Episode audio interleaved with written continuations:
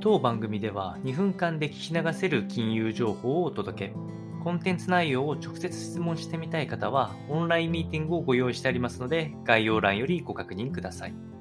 本日のテーマは、フランス下院選、極右が予想以上に躍進する結果あという話をしてまいります。で今回のお話は、6月の19日に投開票が行われたフランスの国民議会、定数577の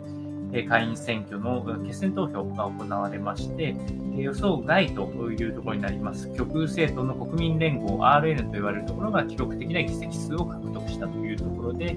えマクロン大統領にはちょっとこう逆風が吹いておりまして、フランス政治の本流に乗せたいルペン党首の画期的な、記録的な議席数を獲得した結果となったというふうに言われております。え、そして、えっと、今回の話でいくと、えー、政党助成金ですね、政党の、えー、交付金、えー、こちらが、えー、数百万ユーロ資金難の